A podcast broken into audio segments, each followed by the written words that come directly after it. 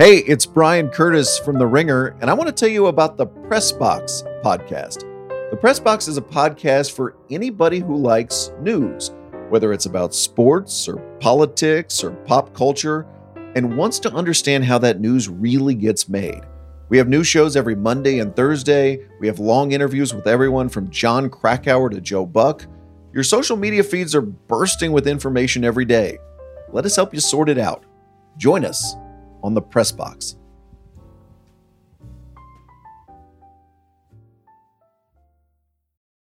This episode is brought to you by Indeed.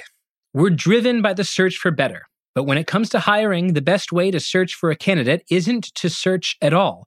Don't search, match with Indeed. Use Indeed for scheduling, screening, and messaging so you can connect with candidates faster. And listeners of this show will get a $75 sponsored job credit to get your jobs more visibly listed at indeed.com slash plain. Just go to indeed.com slash plain right now and support our show by saying you heard about Indeed on this podcast. Terms and conditions apply. Need to hire? You need Indeed. This episode is brought to you by Canva. Better presentations are possible. You just need Canva presentations. With it, you can easily and quickly make stunning slides. All you have to do is start with one of Canva's professionally designed templates or generate slides with AI. Then add graphs, charts, and more from the massive media library, and you're done. It's that simple. I always think that the best use of AI in work is it does the thing that you naturally aren't very good at. And personally, one thing I'm really terrible at is making visual presentations. I'm not very visually inclined. I'm not good at picking out, you know, photographs or abstract conceptual images to go with ideas I'm trying to put forward in presentations. So it's kind of nice to have an AI powered tool that can help me make these presentations in literally seconds. Nail your next work presentation with Canva presentations at canva.com, designed for work. Today's episode is about one of the most interesting papers I've read in the last year. One that I literally cannot stop thinking about as I follow and read about American culture and politics and media. It's an idea called the need for chaos. And I think if I give this idea its proper due and explain it correctly in the next 40 minutes or so, you will feel like I do that this concept seems to haunt wherever you look. So, as I wrote in The Atlantic last week, this story begins with a political scientist in Denmark named Michael Bang Petersen. Petersen, whose papers I found really uniformly fascinating, wanted to understand why people, specifically Americans, share conspiracy theories on the internet. And he and a few other researchers in Denmark and France created a study that showed Americans several obviously false stories, conspiracy theories about Democrats and Republicans, stories about Bernie Sanders, Ted Cruz, Hillary Clinton, Donald Trump. And the subjects were asked, would you share these stories online? So Petersen and his researchers had a hypothesis. They assumed that they would find typical polarization patterns. Right, the left believes nonsense about the right, and the right believes nonsense about the left, and maybe there's some imbalance between the two that's important to tease out. But the most important thing he found actually had nothing to do with that. It seemed to defy the very logic of polarization itself. There was a certain group of people who seemed to be down with sharing any conspiracy theory, no matter what party it affected. So Bernie's a puppet? Sure. Trump's a Russian spy? Yeah, that too. Hillary's a lizard. Ted Cruz, an alien? Like and share. This was pretty odd. So they did some follow up research. They asked people who shared these conspiracy theories, why are you doing this? What, what sentiments might be behind this inclination to share conspiracies? And they served up several nihilistic statements to these folks. They said, How do you feel about statements such as, quote, we cannot fix the problems in our social institutions. We need to tear them down and start over. How do you feel about something like, quote, I need chaos all around me? It's too boring if nothing is going on. How do you feel about, quote, when I think about our politics and social institutions, I cannot help thinking, just let them all burn. And to their surprise, to the researchers' surprise, a significant number of these conspiracy theorists subscribe to many, if not all, of these nihilistic, burn it all down, chaos can be fun sentiments. And so they called this mentality, this mentality of the conspiratorial, the need for chaos.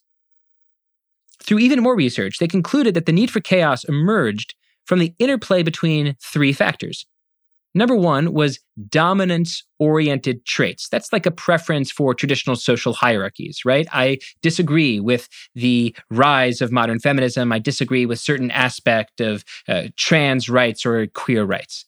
Number two was feelings of marginalization. The idea that the rules of society had passed them by and made any hope of winning the game of life impossible. And the third thing behind the need for chaos, and maybe the most important thing, was intense anger toward elites and deep suspicion. I hasten to add here, sometimes richly deserved deep suspicion that elites or traditional institutions cannot do anything right. So, several months after I first read Petersen's paper, I still couldn't get the phrase need for chaos out of my head. Everywhere I looked, I seemed to see new evidence of it. I saw it in online discussions that seem based on who could get the most angry or show the most anger toward a subject rather than come up with any kind of solutions to fix a problem. I see it in popular podcasts among conspiracy theorists who go on shows like Joe Rogan to excoriate US institutions and pass along conspiracy theories about them, but often without any kind of plan to build something better in the ashes. I see it endemic on the right January 6th, people like Marjorie Taylor Greene saying that she misses Donald Trump at GOP debates because politics is boring without his chaotic act. And frankly, I see it sometimes in parts of the left that have excused fires and property destruction as active vandalism that are committed for a righteous cause. And by the way, that's not my false equivalence. Petersen himself says that the need for chaos, as he identifies it, extends beyond any one political party or any one race. The need for chaos, it seems, is swallowing American politics from the center. Today's guest is Michael Bang Petersen. We talk about status, power, control, chaos, and this phenomenon that he sees eating America from the inside. I'm Derek Thompson. This is Plain English.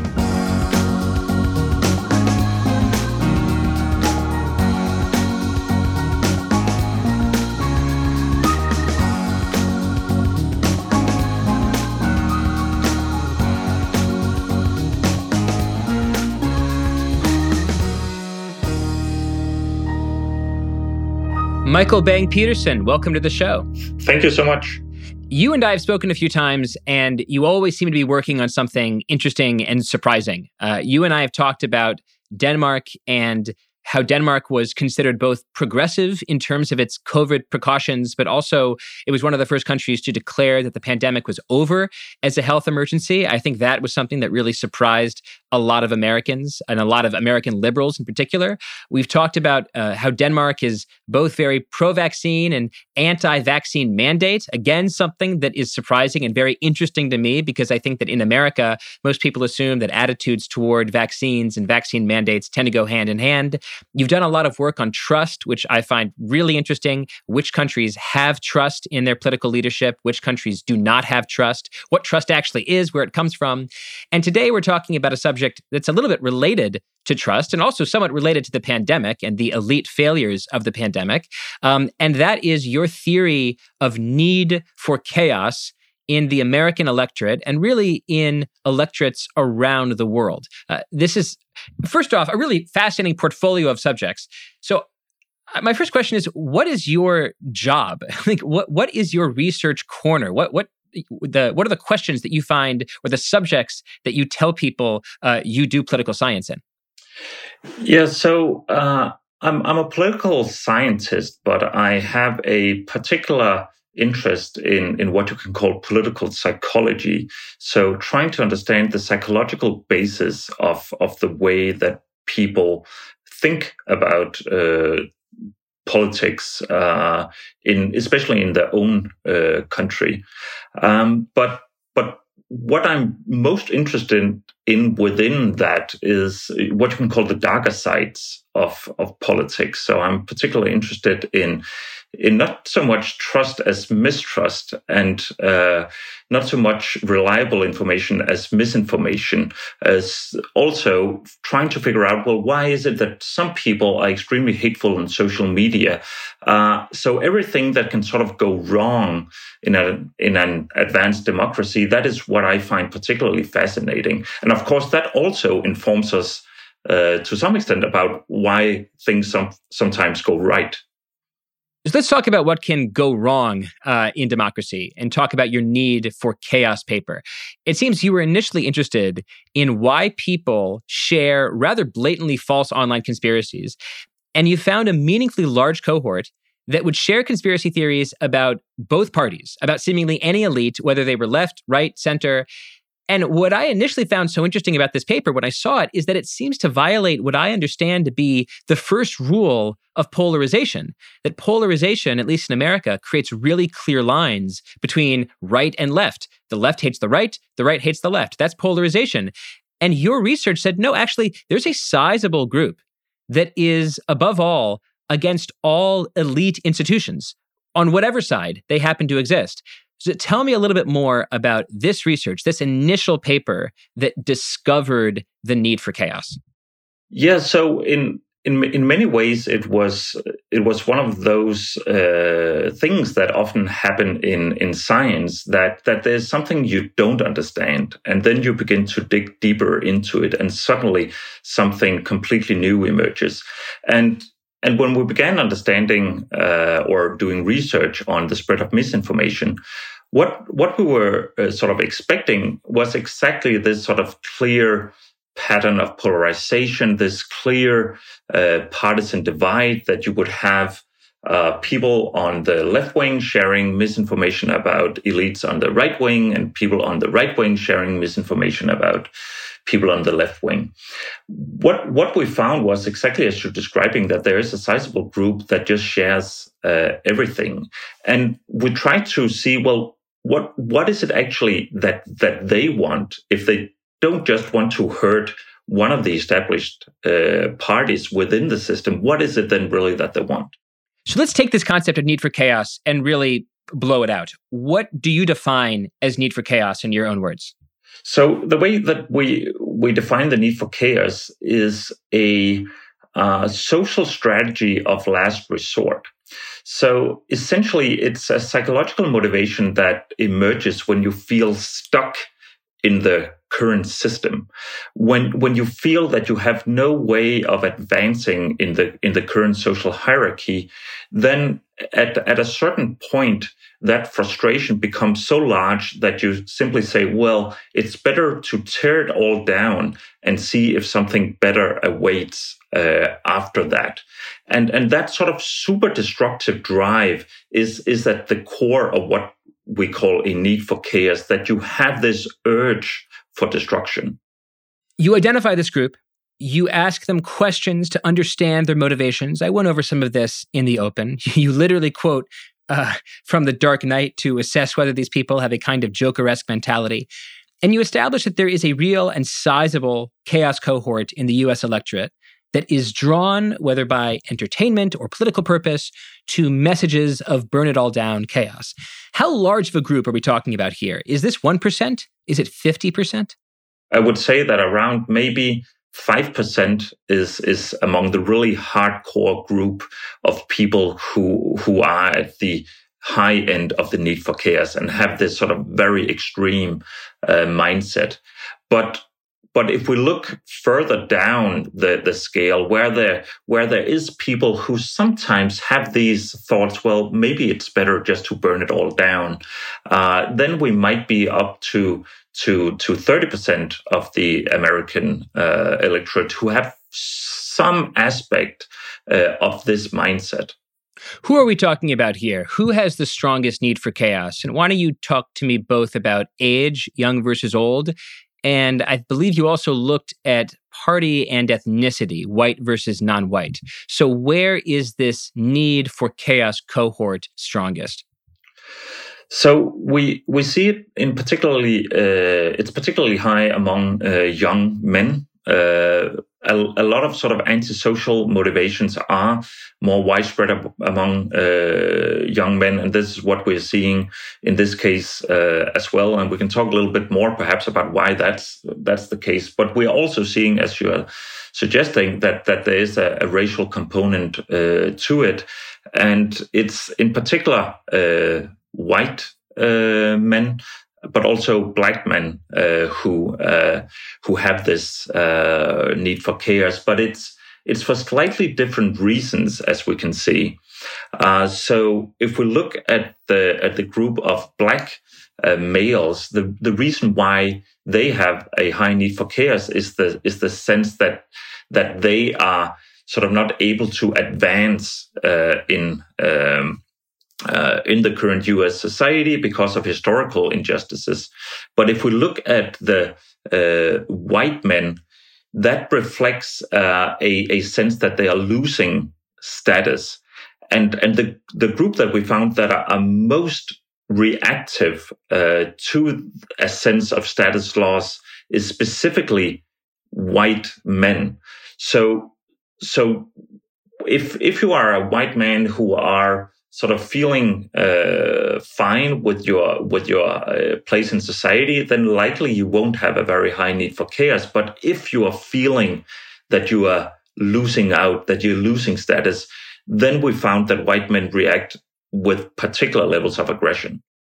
So let's say someone's listening along and they say, okay, I understand that you did this survey where you found that there is this cohort of people that want to share conspiracy theories about basically any elite, that it is disproportionately located among, you know, younger voters. There are some white voters who are especially status anxious. There are non-white voters, black voters who are anxious about their own um, uh, their own case for injustice.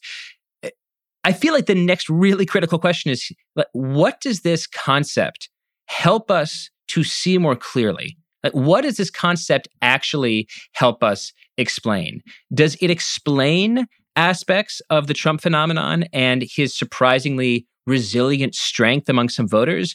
Does it help potentially explain why? We've done a podcast about this. There's some evidence that young men in the US and maybe around the world are beginning to list a little bit more conservative. What real world phenomena do you think this concept of need for chaos helps us see more clearly?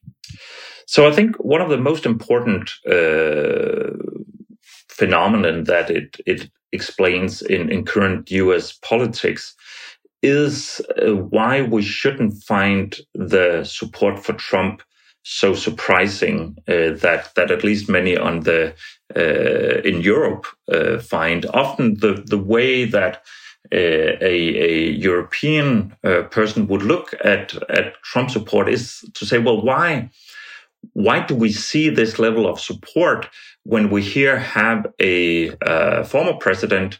Uh, who uh, is uh, has been caught in lying, who has been caught in uh, being uh, extremely rude, being extremely sexist, uh, who uh, have been involved uh, in in in the storm on on Congress and so on. So the the way that we normally would think of that from a European perspective is so okay, he had has something to offer that that means that people will support him despite those things.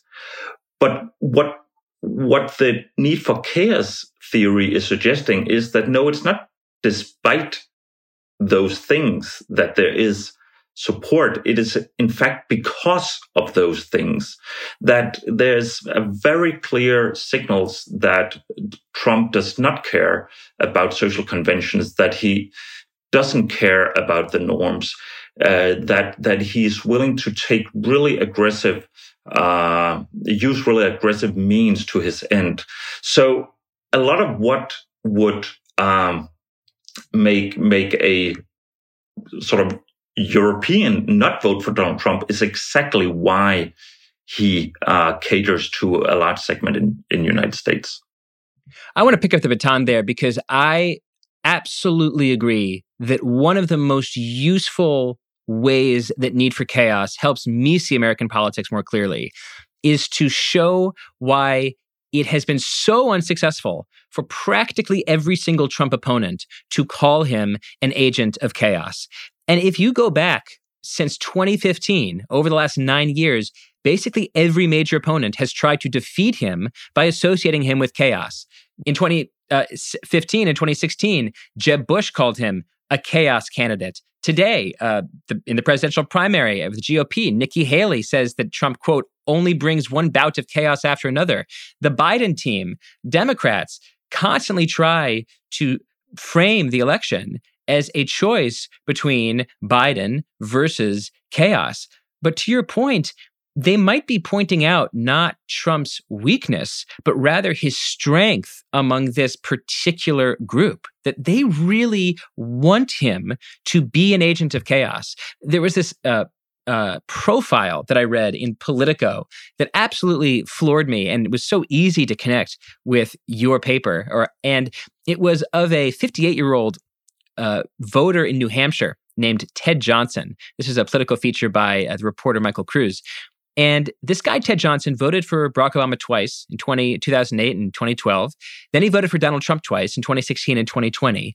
He is not economically anxious. He uh, lives in a three bedroom house that has appreciated 50% in just the last four years during Joe Biden's presidency. But when the profile writer, Kruse, asks him again to, again and again, to explain his support for Trump, he says things like, quote, our system needs to be broken, that he believes that Trump will, quote, break the system and, quote, make a miserable four years for everybody, end quote. And of course, it's ridiculous to say that this one guy is an is a perfect representation of the millions of people who love Donald Trump. But this seems to be a very elegant summation of the theory of need for chaos that there are people that love Donald Trump not because they believe he can restore uh, some kind of order but rather rather explicitly because they appreciate that he's an agent of chaos in a system of elite failure. What you're describing seems to connect really with our findings well and and also the fact that that this is this is not about being rich or poor. It is about uh, status. So, so we can see that the people who are high in need for uh, for chaos, they they do feel that that they have uh, somewhat miserable lives in the sense that they feel more lonely, they feel more excluded. But it's not it's not a matter of of uh, of, of income necessarily. But in addition to this uh, sense of being socially excluded, they have uh, a very particular personality, namely that they really, really crave recognition and, and status. And, and that combination of social exclusion and a craving for status, that is what makes this sort of hyper destructive drive uh, uh, trigger. This episode is brought to you by Canva. Here's a writing tip for work. Don't just write.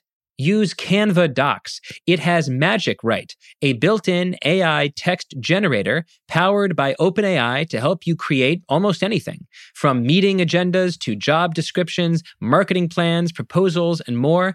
Canva is here to help you get it done. If you've used AI for work, for writing, for coming up with bullet points for a podcast, a meeting, you know that AI works best when you're specific, when you tell AI exactly what you want and then tell it again and again. Help me do this. Help me talk like this kind of person. The more specific you can be, the more helpful you'll find it is. Generate your draft fast with Canva Docs at canva.com, designed for work. What does it mean to be rich? Maybe it's less about reaching a magic number and more about discovering the magic in life. At Edward Jones, our dedicated financial advisors are the people you can count on for financial strategies that help support a life you love. Because the key to being rich is knowing what counts. Learn more about our comprehensive approach to planning at edwardjones.com slash find your rich. Edward Jones, member SIPC. This episode is brought to you by Workday. Get the whole band together with Workday and pair finance and HR on one platform for an epic performance. With Workday AI at the core, you'll make confident decisions faster than ever. And you'll drive flawless business and finance operations with an agile platform that constantly evolves to future proof your organization. Be a finance and HR rockstar with Workday. Visit workday.com to learn more. One point that I think is really important to make is that there's a way to frame this discussion of need for chaos that merely criticizes those who hold these views. It says essentially these this need for chaos cohort, they're crazy, they're destructive, they're nihilistic, they're just out of their minds and they want to destroy the world and they don't care what comes after. And look, maybe there are aspects of that description that are true for some people, but it is also the case that need for chaos materializes as anti elite sentiment. And there's no question, at least in America, and you might have more expertise about what's gone on in Europe, that there have been just one elite failure after another, especially since the pandemic. That you had public health failures, you had state government failures, you had federal government failures, you had scientific failures at the FDA, the CDC. The last four years have not covered the American elite in glory. There have been news media failures. My own industry has failed many, many times to accurately represent either the pandemic, the rise of inflation, uh, the causes of inflation. I could go on and on. And so I do think that this need for chaos cohort, to the extent that they are an anti elite group, they are responding to reality to a certain extent. They are responding to elite failures. And I wonder whether you I wonder whether you agree with that little rant that I went on, that to a certain extent we might see this rise in the chaos cohort because they're responding to an increase in perceived and real elite failures. Um, I, I think that there's uh, I think that there's some truth to that, and a a current uh, discussion within political science research is whether it's in in fact good uh, to uh, to trust too much as a citizens that that in in some ways a lack of trust uh, in elites can also be a sign of a of a healthy uh, public. Um, I think what, what is key from a democratic perspective is that we have trustworthy elites, not necessarily that we trust the elites. We shouldn't trust elites more than than they uh, deserve. Um, so, so in that sense, I, I, I do agree that that is not completely uh, it's it's not completely unexpected what we are we are seeing, and if we look if we look to Europe, for example, uh, and uh, and the emergence uh, emergency of uh, of anti-elite uh, sentiments uh, there, then it particularly happened after the financial crisis, where there was a sense that large segments of the public were were let down by by elites, and more generally, what what I think is is a a really central part of, of what explains uh, anti-elite sentiments in in United States, in addition to what what you said, is also increasing economic inequality uh, over the last uh, many decades. So so I do think we have had a societal development where where some people have been uh, left out of uh, of economic growth, for example. Uh, and, and some people do have pretty miserable uh, lives. So in, in, in, that in that sense, I, I don't think it is um, I don't think it's it's it's unexpected or unexplainable.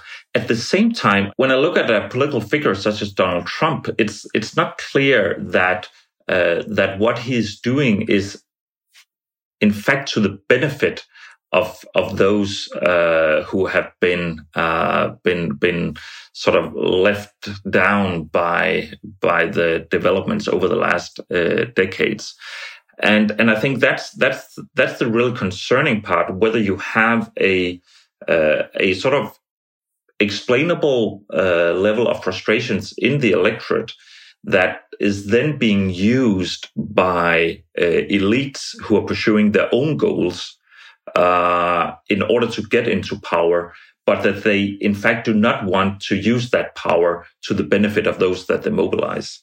I'm glad you mentioned the financial crisis because you're right. There is a history you can tell of the 21st century in America that is one of just one elite catastrophe after another. The wars on terror, the financial crisis, the terribly slow recovery in the 2010s, especially for young people, the pandemic, inflation, and under the category of inflation, I would include both the acute crisis the last few years and the deeper crisis of affordability for housing and healthcare, which is a multi year, multi decade story. So let's say that you're a political party and you want to reach these people. You want to reach the chaos cohort, to listen to them and reach them. Where do you begin? So I, I think one of the key things is that a a, a at the center of of these people are a a sense of social exclusion. So I think one of the really difficult challenges is to uh, find a way where you can actually try to listen to what they say, uh, where you don't push those feelings of social exclusion uh, or make them greater, uh, and and the challenge here is, of course, that that a lot of the thoughts and a lot of the policies that they would support you disagree with, but but at the same time, you you nonetheless need to to listen to them, take their concerns seriously, um, in in in order to not push them further away from you uh, in order to not intensify those feelings of social exclusion. I think that's that's what you can do in in the short run. Essentially, it is uh, what you do in de-radicalization programs to to listen, uh, to try to uh, get those feelings of exclusion toned toned down and and I think it's also important to say that that the way to to uh, remedy this is is not with with facts. These people don't care about the facts. They they they care about uh, that they feel left out. They they feel betrayed by the system.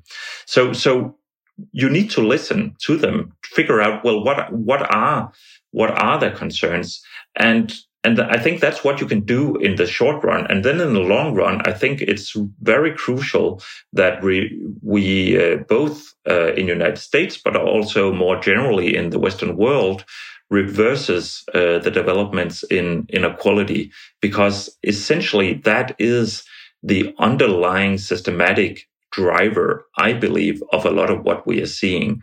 Uh, and according to the research that, that we are doing, then we should see things like the sharing of misinformation, the rise of Donald Trump as more symptoms of the underlying disease, which is increased inequality. Hmm.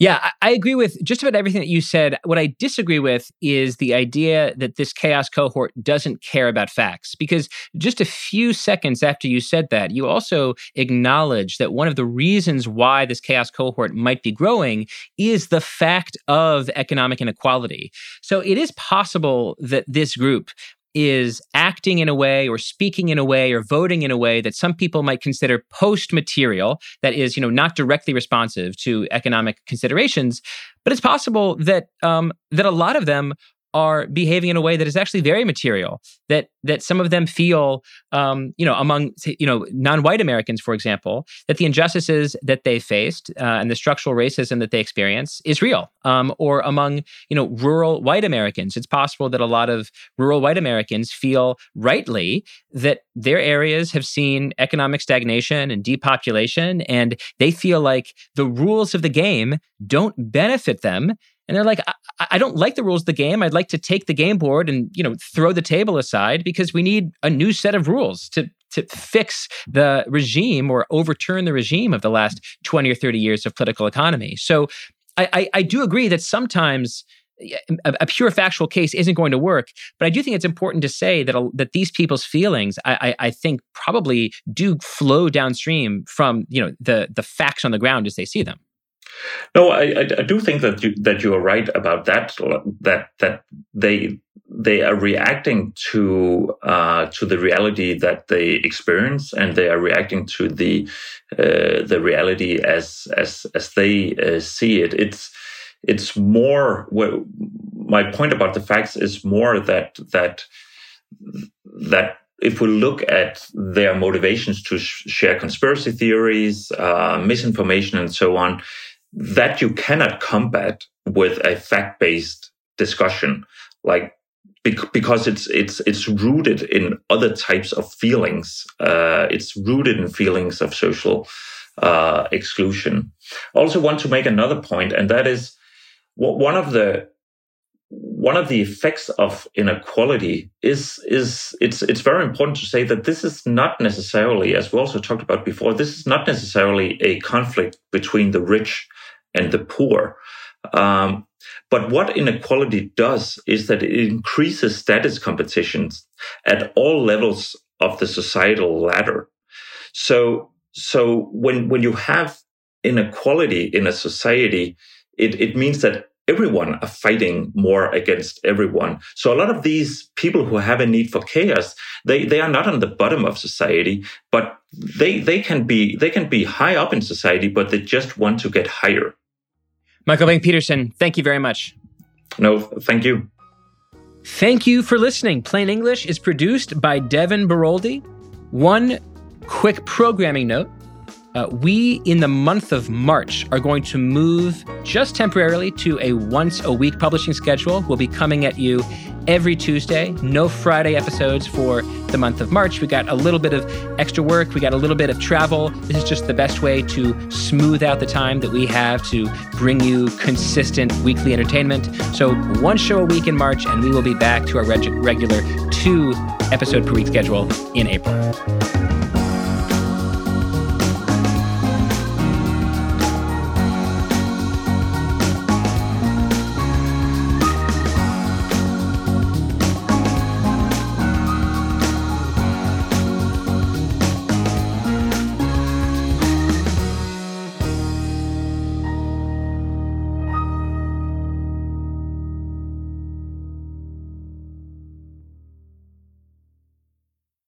This episode is brought to you by 20th Century Studios' Kingdom of the Planet of the Apes. As a ruthless king builds his empire at the expense of the remaining human race, a young ape will fight for the future of apes and humans alike.